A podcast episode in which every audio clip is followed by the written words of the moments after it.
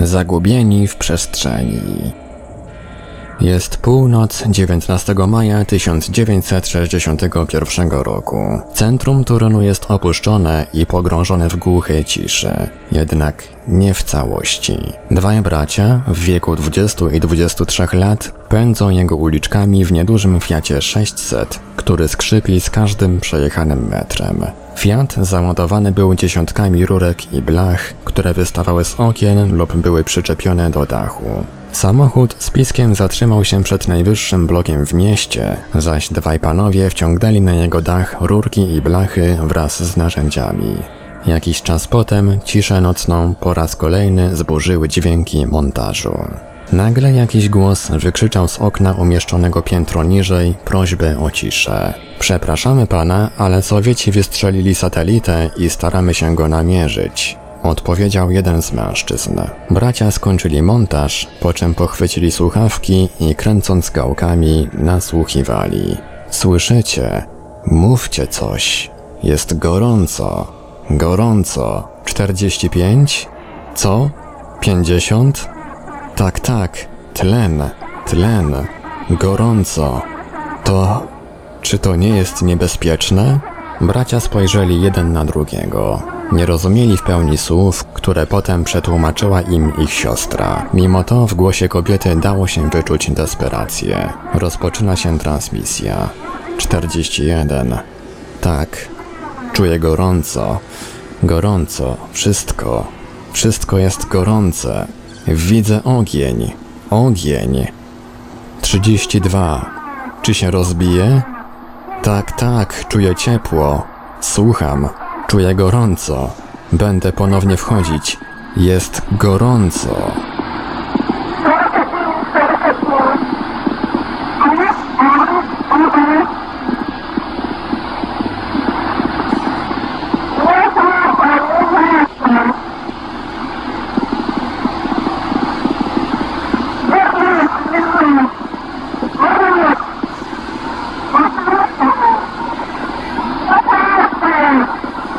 Sygnał się urwał.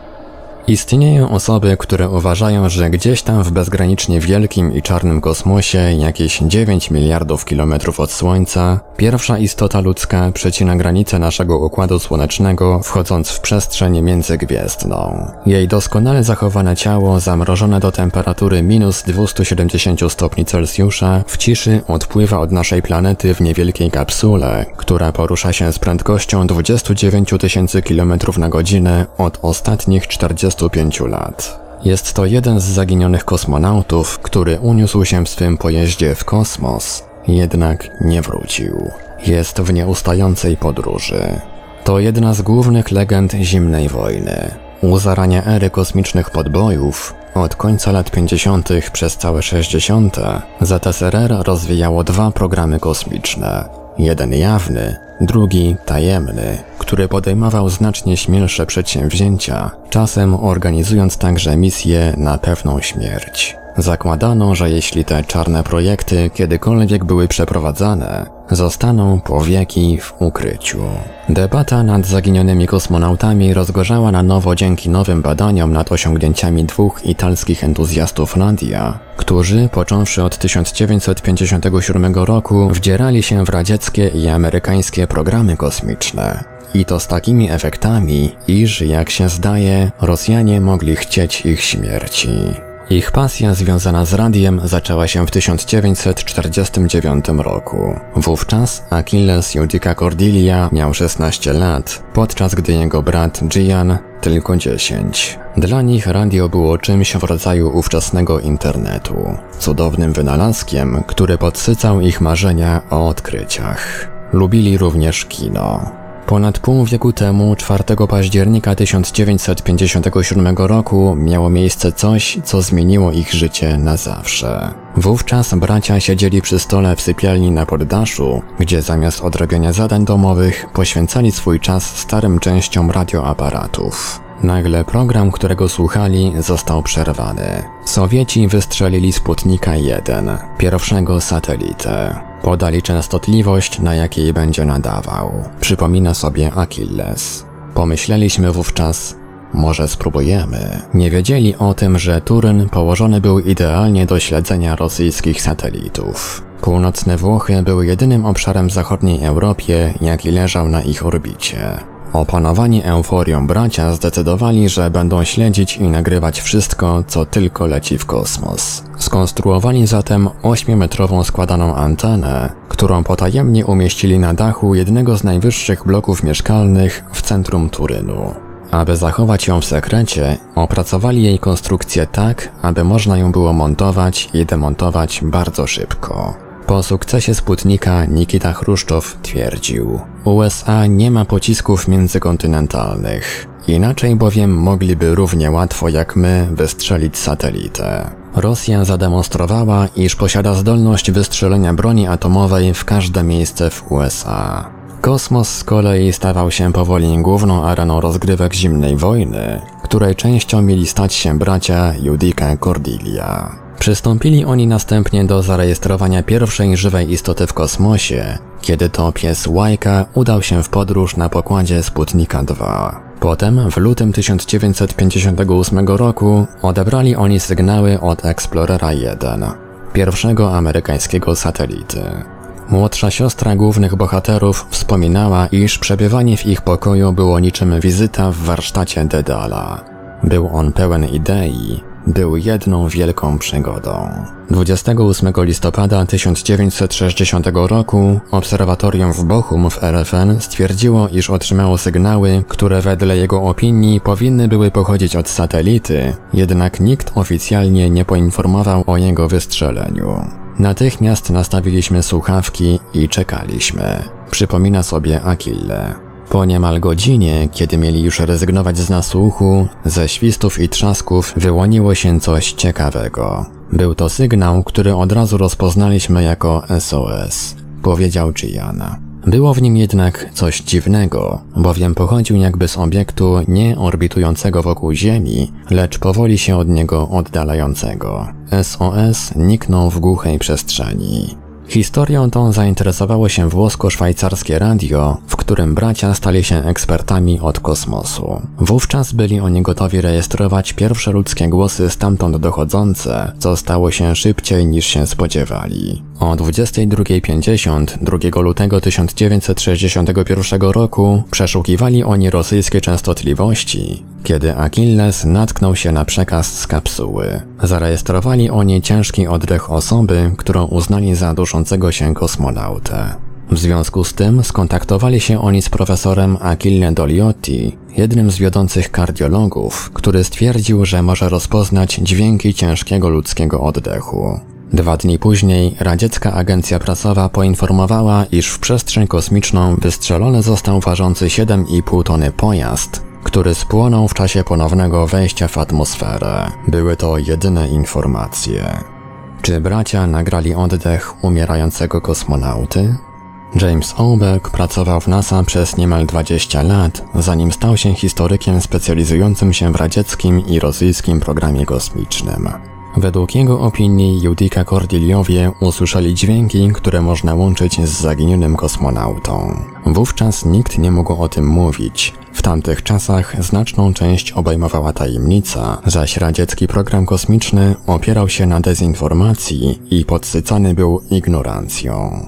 O programie dziś wiele nie wiadomo. Informacje uległy zniszczeniu, zaś większość osób biorących w nich udział już nie żyje lub zniknęła. Niektórym historykom udało się jednakże rozwiązać kilka zagadek dotyczących pierwszych kosmonautów. Sam Oberg odkrył, że sławna fotografia przedstawiająca szóstkę z Soczi, grupę czołowych rosyjskich kosmonautów, była poddana korekcie i usunięto z niej postać jednego z mężczyzn. Był to Grigori Nieliubow, wydalony z programu w 1961 roku po pijackiej potyczce z żołnierzami. Jakiś czas potem pijany i pogrążony w depresji Nieliubow skoczył pod nadjeżdżający pociąg. Inne retusze obejmowały m.in. Anatolia Kartaszowa i Walentyna Warłamowa, który zniknął po kontuzji karku w czasie wypadku przy nurkowaniu. Władimir Szatałow, dowódca treningu kosmonautów w okresie 1971-1987, przyznał, że 6 lub 8 osób zginęło w latach 60.,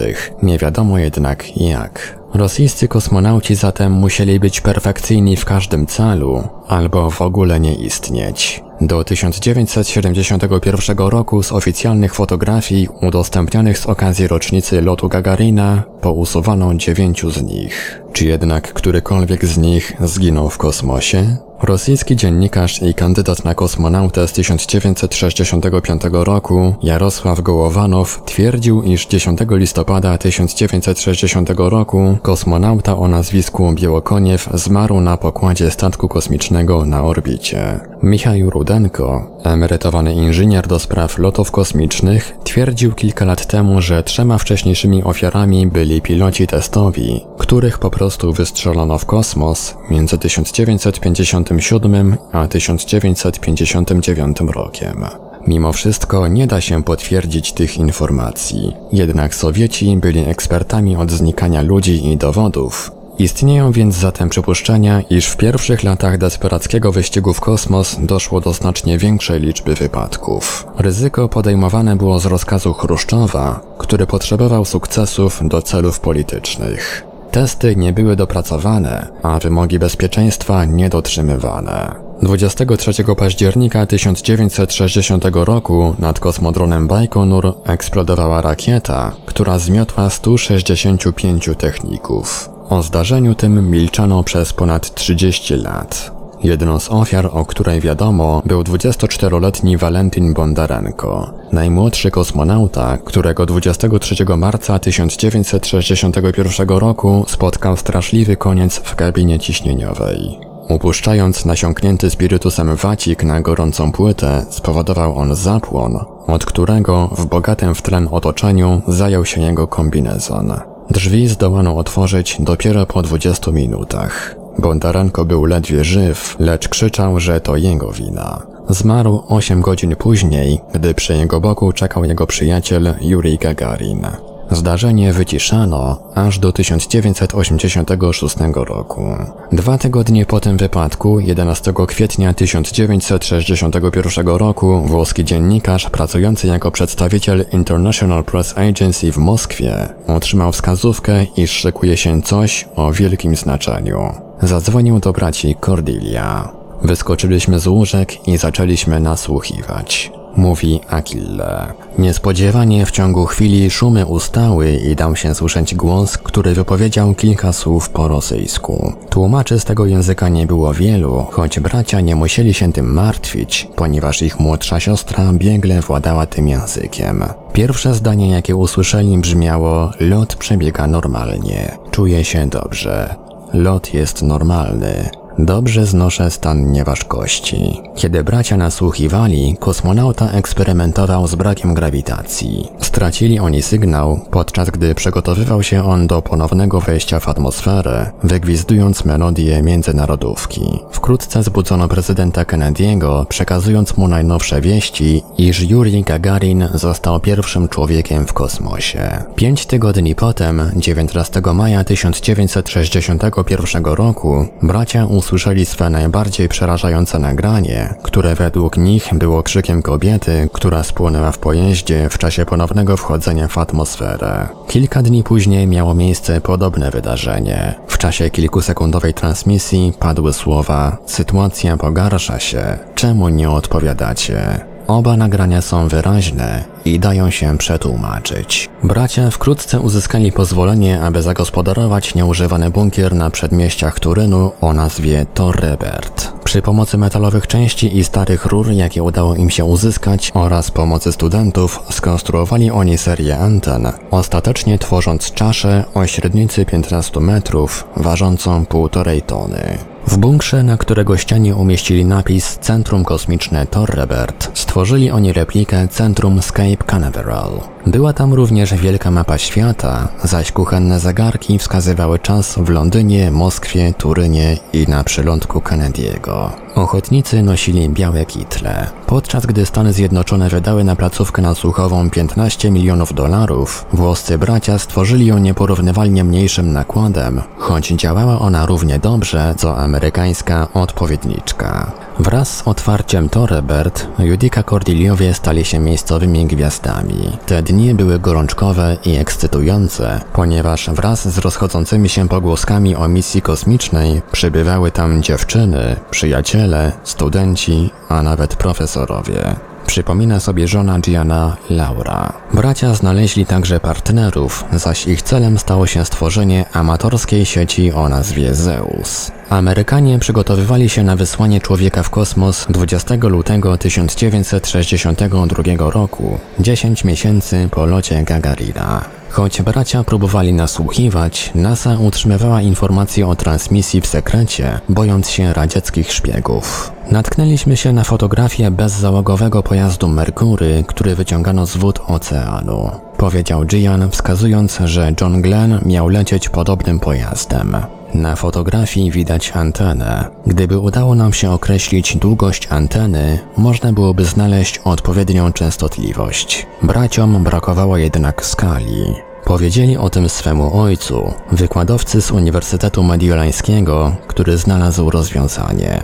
Na fotografii widać było nurków. Okazało się, że dzięki obliczeniu proporcji udało się ustalić, ile naprawdę reprezentuje 1 cm na posiadanej przez nich fotografii. Zdawało się to tak proste, choć nikt o tym nie pomyślał.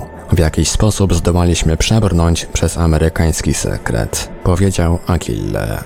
20 lutego 1962 roku, podczas gdy John Glenn leżał płasko w wypakowanej sprzętem kapsule Friendship 7, to Rebert było pełne ludzi, pośród których znajdowały się jakieś dwa czarne charaktery, ale o nich za chwilę. Po jakimś czasie Achille poprosił o ciszę, po czym w Torebert rozległ się głos pierwszego Amerykanina w kosmosie. Nie czuję wcale złych efektów braku grawitacji. To w rzeczywistości bardzo przyjemne. Ostrość widzenia jest wciąż doskonała. Żadnych efektów astygmatycznych. Brak nudności i uczucia dyskomfortu. Potem Friendship 7 zatrząsł się, zaś pojazd otoczyła łuna wraz z tym, jak rozpoczął ponowne wejście w atmosferę. Kontakt z nim stracił przylądek Canaveral oraz turyńscy bracia. Cisza trwała przez kilka minut, po czym przerwał ją głos Glena. W Torrebert zapanowała radość. Jak dobrze wiedzą hakerzy, odkrywanie tajemnic może być groźne, jednak to ryzyko nadaje smaku całej grze. Tak samo było z braćmi Cordelia. Kilka dni potem do drzwi Judika Cordiliów zadzwonił dzwonek. Po ich drugiej stronie stała osoba jakby wyjęta żywcem z filmu szpiegowskiego. Poważny mężczyzna o śniadej cerze, ubrany w długi płaszcz, mówił z lekkim rosyjskim akcentem. Powiedział o sobie, że jest dziennikarzem. Bracia udzielili mu wywiadu. Kiedy wyszedł, po chwili dzwonek odezwał się ponownie. Tym razem za drzwiami stał niski brodaty Włoch, który wyciągnął z kieszeni zdjęcie rosyjskiego reportera. To nie dziennikarz. Pracuję dla KGB, więc uważajcie. Ja jestem z SIFA, kontrwywiadu. Wiedzcie, że się wami opiekujemy, ale bądźcie ostrożni. Przestrzegł ich. Nie zawsze możemy być, gdzie jesteśmy potrzebni. Dodał i poszedł. Jakiś czas potem bracia zaprzyjaźnili się z człowiekiem, którego nazwali aniołem stróżem. Wkrótce potem jeden z emerytowanych dziennikarzy powiedział mi, że ów agent został ambasadorem w jednym z europejskich krajów. Znając jego dane osobowe, udałem się za nim do Czech. Zgodził się na spotkanie. Siedząc pośród gwarliwych turystów i zastrzegając sobie anonimowość, opowiedział on o wschodniej Europie sprzed pół wieku, która była wtedy miejscem zupełnie innym. Oczywiście, że się nimi interesowaliśmy, przyznał. Wdzierali się w naszą komunikację. Wyobraźcie sobie, że dzisiaj dwójka dzieci rozmontowuje rosyjski program kosmiczny jak zabawkę. Słyszałem nagranie Gagarina. Przetłumaczyłem je i zweryfikowałem. Było prawdziwe. Nasi kosmonauci byli ostrzegani, aby byli powściągliwi w słowach wypowiadanych w kosmosie. Następnie udałem się do anioła stróża, który nalegał, aby zapewnić mu pełną anonimowość. Kiedy do braci Judika Cordilia zbliżyli się Sowieci, natychmiastowo podjęliśmy decyzję, aby się z nimi skontaktować. Powiedział, naszym celem była ich obrona, ale i uzyskanie informacji o sowieckich pojazdach. Początkowo nie ufali mi, ale potem staliśmy się przyjaciółmi. Gian i Akille nie zdawali sobie sprawy z tego, jakie grozi im niebezpieczeństwo. Trzeba było sobie z nimi poradzić, powiedział emerytowany agent KGB. W grę wchodził wypadek, jednak potem pokazali się w telewizji i stali się sławni. To ich ocaliło. Cieszyłem się, bo były to dobre dzieciaki. Telefon, który prawdopodobnie uratował im życie, był od Majka Bongiorno, najpopularniejszego italskiego prezentera telewizyjnego, który zaprosił ich do swego programu Fiera dei Sony. Obiecał również, że jeśli odniosą zwycięstwo w programie, spełnią się ich marzenia. Te oscylowały wokół wizyty w NASA i choć były dalekie od spełnienia, nadarzyła się ku nim okazja. Mieli wygrać najpopularniejszy i najtrudniejszy quiz telewizyjny, którego uczestnicy odpowiadali na zadawane pytania w ściśle określonym czasie. Co ciekawe, udało im się odpowiedzieć na wszystkie. Do USA przybyli 26 lutego 1964 roku. Pierwszym miejscem postoju był duży biały budynek, który mieścił siedzibę NASA w Waszyngtonie. Na górnym piętrze czekał na nich John Hausman, choć wcale nie miał chęci, aby zajmować się gośćmi z Italii. Ci weszli do pokoju ze swym magnetofonem. Po przedstawieniu się odtworzyliśmy mu nasze nagranie i zaczęliśmy filmowanie. Wspomina Achille. Kiedy usłyszał on głos Glena, wyskoczył z fotela. Skąd to macie? Pytał. To niemożliwe. Po chwili zadzwonił do swego kolegi, aby wezwać go na miejsce. Wkrótce zjawił się tam James Morrison, dyrektor techniczny programów kosmicznych, który zwracając się do Hausmana powiedział Powinniśmy być bardziej ostrożni. Jeśli oni to przechwycili, mogą tak też zrobić Rosjanie. W kilka minut cały pokój wypełnił się, zaś chłopcy rozmawiali z czołowymi amerykańskimi naukowcami.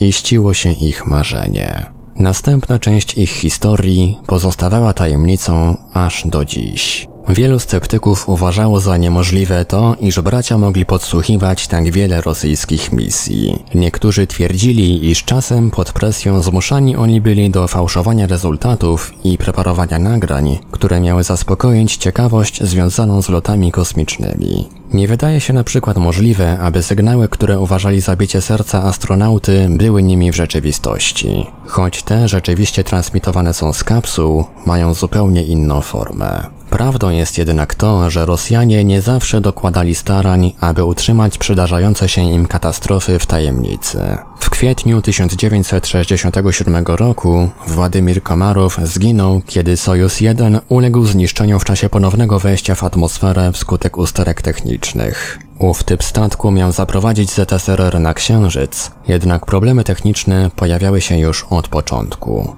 Nie chcąc odsłaniać prawdziwej przyczyny katastrofy, Rosjanie stwierdzili, iż spadochron Komarowa nie otworzył się. Istnieją sugestie, jakoby stacja Bochum, część sieci Zeus, podsłuchała Komarowa, który na orbicie przeklinał konstruktorów statku.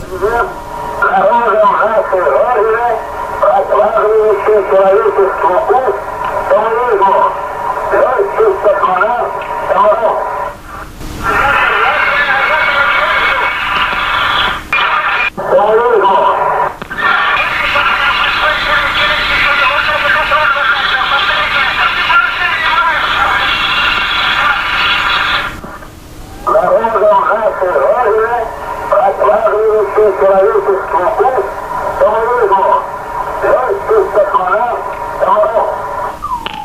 Dziś eksperci uważają, iż braciom udało się nagrać relacje z kilku amerykańskich i radzieckich misji, jednak ich interpretacja nie zawsze była dokładna. NASA dokładnie wiedziała o ich osiągnięciach i chciała wydobyć od nich wszelkie informacje. Bracia chcieli jednak czegoś w zamian. Brakowało nam dwóch częstotliwości, na których nadają Sowieci i chcieliśmy je wydobyć od NASA. Problem w tym, że oni wcale nam nie ufali. W końcu zdecydowali się na prostą wymianę. W zupełnej ciszy zaczęli wymieniać kartki. Kiedy skończyłem pisać pierwszą częstotliwość, Hausman powiedział do mnie z niepełnym uśmiechem. Dobrze, teraz twoja kolej, mówi Gian. Byłem rozczarowany, ponieważ o tej częstotliwości wiedzieliśmy. Dodaje. Potem przekazali nam trzecią i czwartą. Te były zupełnie nowe. Uścisnęliśmy sobie ręce, a potem praktycznie wybiegliśmy z budynku. Kiedy pełni radości powrócili do Turynu, to Rebert otoczone było przez fanów, entuzjastów i szpiegów kręcących się wokoło. Za każdym razem ich anioł stróż informował braci o podejrzanych typach. Zniknęły dokumenty, w tym kilka niejasnych fotografii z Łunnika 4. Mimo ostrzeżeń od KGB, bracia działali nadal. Zarejestrowali misję Wostoka z Walentyną Cierieszkową oraz pierwszy w świecie spacer w kosmosie dokonany przez Aleksieja Leonowa w marcu 1965 roku. Po tym jak Leonow dotarł do włazu, zorientował się, iż jego kombinezon zwiększył rozmiary i nie pasuje. Zdołał się jednak przezeń przecisnąć, otwierając jeden z zaworów, co było ryzykowną procedurą. Rosjanie nie informowali o tym wydarzeniu, jednak bracia Judika Cordilia powiedzieli o nim NASA, wierząc, że może się to przyczynić do ocalenia życia astronautów. Kilka tygodni potem generał Nikołaj Kamanin, szef radzieckiego programu szkolenia kosmonautów, stwierdził, iż nie jest możliwe, aby bracia mogli śledzić którąkolwiek z ich rakiet. W jednym z artykułów nazwał on ich nawet kosmicznymi gangsterami. Zaprzeczenia te dowodziły prawdziwości całej pracy, jaką wykonaliśmy, stwierdził Achille. W 1969 roku minęło 12 niezwykłych lat od pierwszego sygnału przekazanego przez Sputnika. W czasie finałowej nocy w Torrebert, kiedy człowiek stawiał stopę na Księżycu, kończyła się pewna era. Obrazy przekazano na żywo z telewizji. Tajemnica zniknęła, a rozpoczął się początek świetlanej ery radia. Nie był to jednak koniec braci z Turynu. Postanowili oni następnie stworzyć pierwszą w Europie sieć telewizji kablowej. Achille starał się potem zostać kosmicznym doktorem. Dziś jest kardiologiem. Gian pomaga policji w namierzaniu telefonów komórkowych. Pół wieku temu, mówi Gian, stojąc naprzeciwko ich pokaźnej biblioteki z nagraniami, nie do pomyślenia było zbudowanie prostego komputera, który ważyłby mniej niż tonę, choć jednocześnie byliśmy w stanie wystrzeliwać ludzi w przestrzeń kosmiczną, którzy przygotowani byli na najbardziej samotną ze wszystkich rodzajów śmierci. Byli to prawdziwi bohaterowie. Dzięki radiu wiedzieliśmy o ich poświęceniu. Nigdy nie możemy o nich zapomnieć. Skąd wiedzieli, jak to się robi?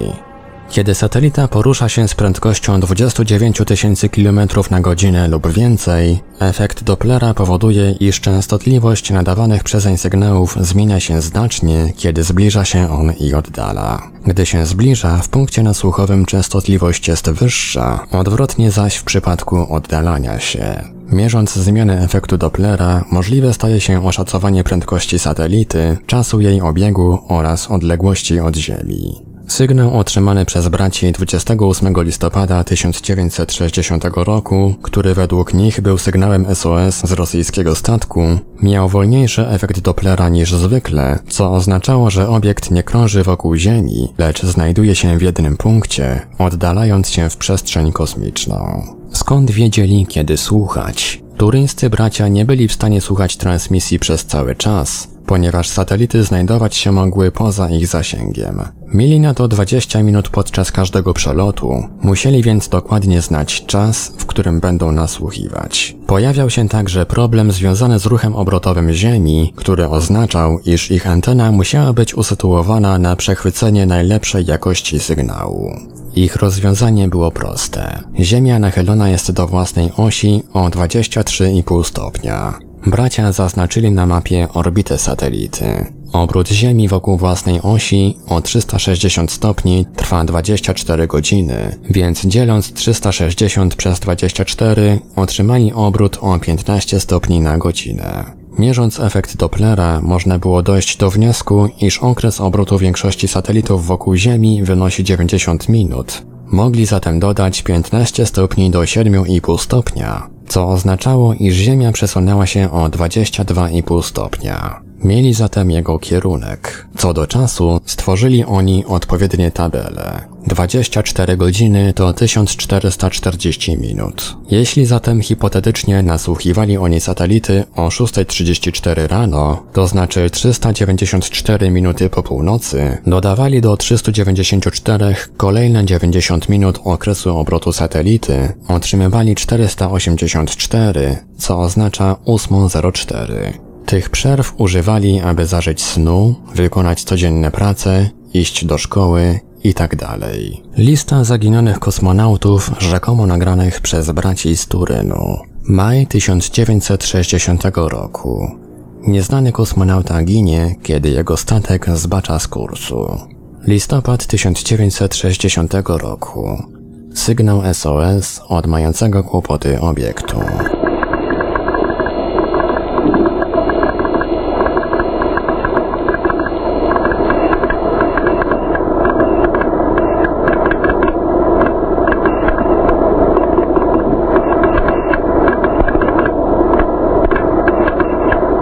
Luty 1961 roku. Nagranie duszącego się kosmonauty.